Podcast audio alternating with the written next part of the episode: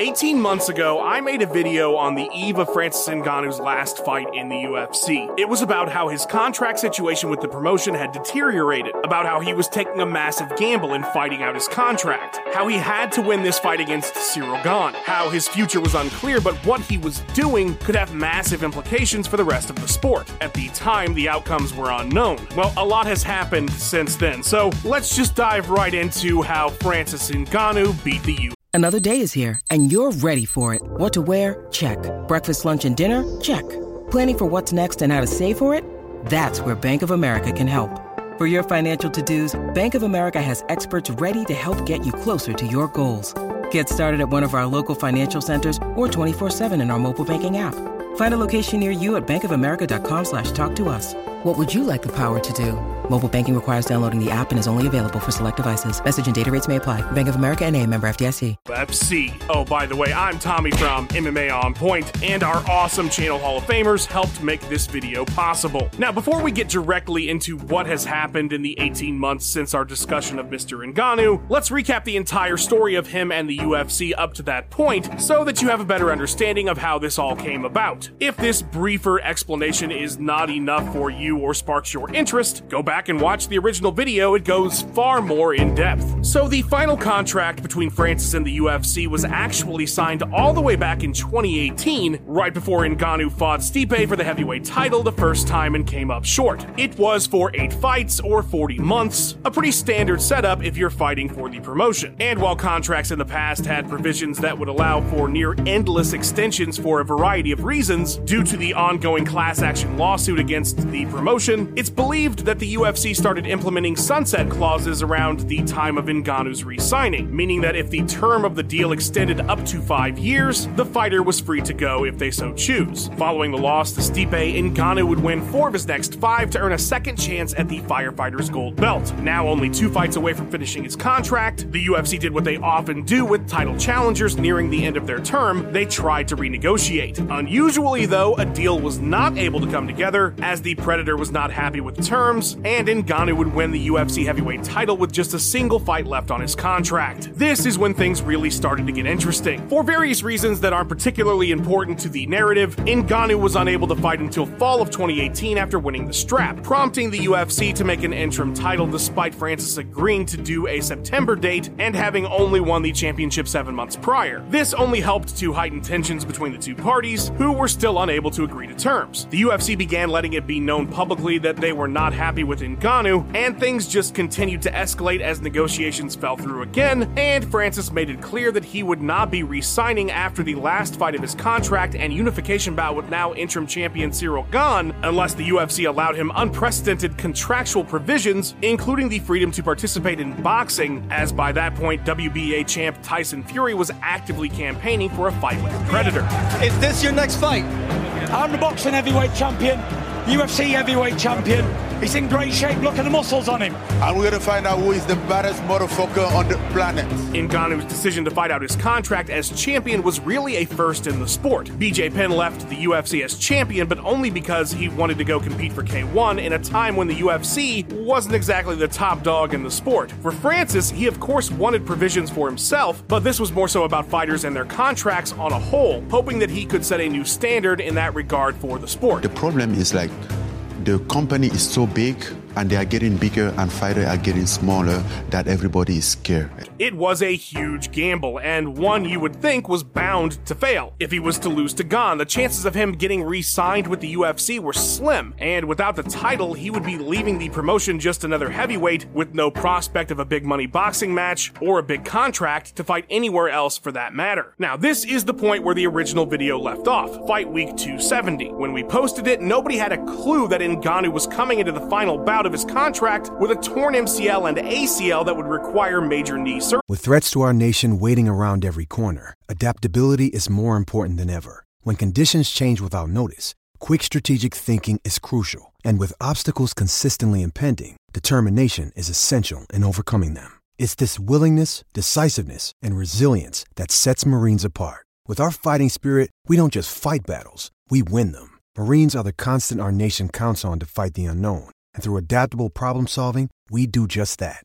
Learn more at marines.com. surgery. Talk about a pressure cooker, everything was on the line, and he was going into a fight with a killer like Gane with a bum wheel. Despite this, Francis would of course have one of the most impressive performances of his career, earning a UD victory. This was really the worst case scenario for the UFC. Their heavyweight champion of the world had completed the required number of fights on his contract, and in a year's time, the sunset clause would come into effect. It was time for the promotion to get serious. Shortly after his victory, Ngannou was taken out to dinner with Dana White and Hunter Campbell, a negotiation that had apparently gone very well, with a very lucrative offer coming from the UFC. However, Francis's coach Eric Nicksick said that following the dinner, Ngannou told him that if he agreed to those terms and went back on the boxing provision and fighter advocate demands, that he would just be a sellout. And so negotiations stalled yet again. Many more such dinners would take place over the course of the next year. From the sounds of how frequent it was, I'm not sure there were many meals Ngannou even had to pay for during that time period. They were feeding him so often in hopes to get him back with the promotion. Now, the knee surgery would keep Ngannou sidelined regardless of what would happen for at least nine months. But the UFC was still hopeful that they could set up a super fight with Jon Jones in either late 2022 or early 2023. Jones had expressed interest a few years prior in moving up to heavyweight and fighting Ngannou. What are the chances, if all goes well on February 8th, that your next fight is at heavyweight?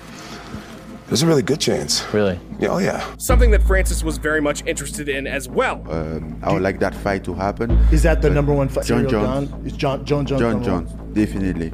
But when negotiations broke down between Jon and the UFC, the light heavyweight champion vacated his title and spent the next few years bulking up. When it looked like the fight was again a possibility, the roles had reversed, with Jones now anxious to get back into the cage, and Ngannou, of course, still unable to come to terms with the UFC, who leveraged the fan excitement over the super fight to put pressure on Francis to re-sign. White would even confirm that they offered Ngannou the most money of any heavyweight in UFC history. But for Francis, as he stated many times publicly, it was not specifically about the money, but more so the terms outside of the cash. According to Ngannou, he requested the allowance of individual sponsorships again for the entire roster, to have an advocate for the athletes involved in the promotion's decision making, and for the UFC to create a health insurance program for the fighters. As you can imagine, this was not going to be anything the UFC was willing to do. And with that on top of not being able to compete outside of the promotion, the two parties couldn't come to terms in time, resulting in Ngannou's contract expiring in late 2022. He would be stripped of the heavyweight title officially that coming January. Now, normally there would be a period of time up to a year after the contract's expiration that the UFC would be able to match any deal that was given to Ngannou. But as Francis explained, the promotion had already offered more money than anyone would be able to or willing to pay him, They just talk about the money that they could they give me that could have made me the biggest heavy uh, paid heavyweight in the history, which is how much they can't tell. Biggest than who? Nobody knows. I don't want that contract. The way that is structured, I don't want it. Doesn't matter what is in that contract or how much is in that contract. I'm not taking that contract. And so, knowing it was strictly about the terms of the deal outside of the cash, they waived their matching rights, making Ngannou a true free agent. For the better part of early 2023, there was plenty of speculation that Ngannou was either ducking now heavyweight champion Jones, Francis wants to take zero risks. Doesn't want to take any chances. Um, and he di- obviously didn't want to take a chance against Jon Jones. a pretty ludicrous claim when you look at everything we're laying out in this video, or that Francis had fumbled the bag, as the kids say, because it looked as if a major boxing match wasn't going to materialize, and that the former heavyweight champion wouldn't be able to come to terms with any MMA promotions for anything near as substantial as the UFC had offered. My team has been talking to Francis' team for the last few months. Uh, all sorts of things were on the table, uh, including, you know, a, a minimum guarantee of 20 million bucks. I never spoke to him. My team never spoke to him.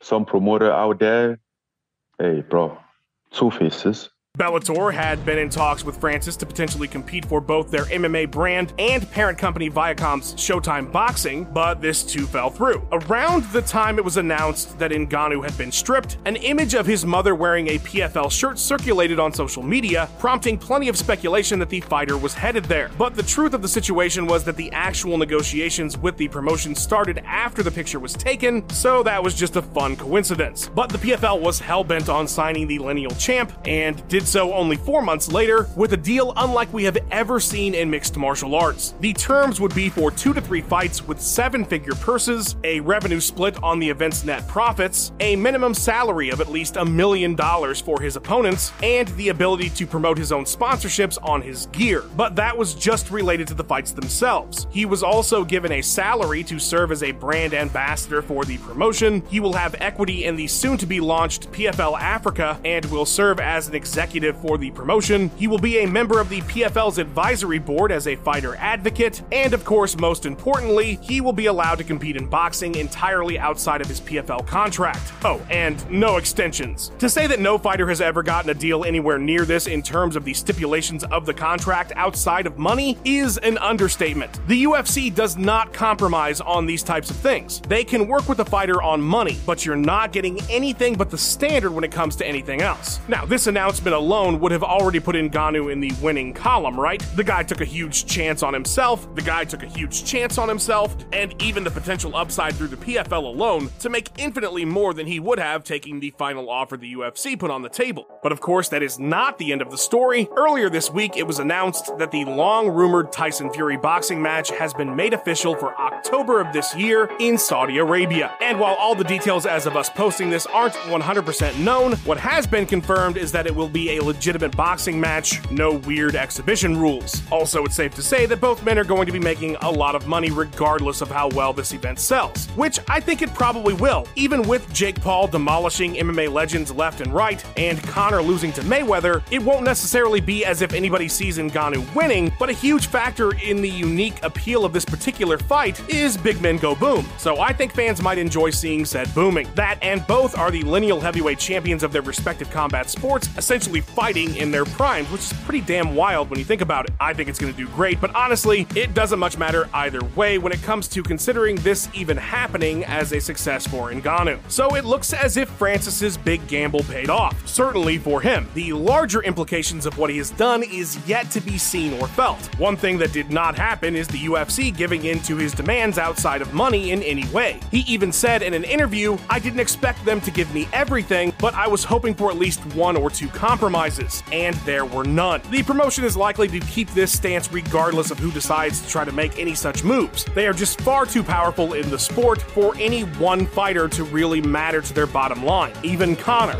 So while it's possible that future fighters will follow in his footsteps if they have such unique leverage as Ngannou was able to garner on his way out, that's only ever going to be a handful of fighters. And with the UFC being the juggernaut that they are, I wouldn't hold my breath on these types of moves changing anything about how they do business. I don't know. What do you guys think though? I want to hear what you have to say about it in the comments. And if this is the type of video you want to see more of, becoming a channel member will get you some pretty cool exclusive content discussing major happenings like this, and you'll even have a say in what we're putting out there, like these awesome channel champions that I cannot thank enough for their support. If that's too much commitment to me, I understand. No biggie. Liking and subscribing would also be a huge help. Either way, thanks for watching, guys. I will catch you all later.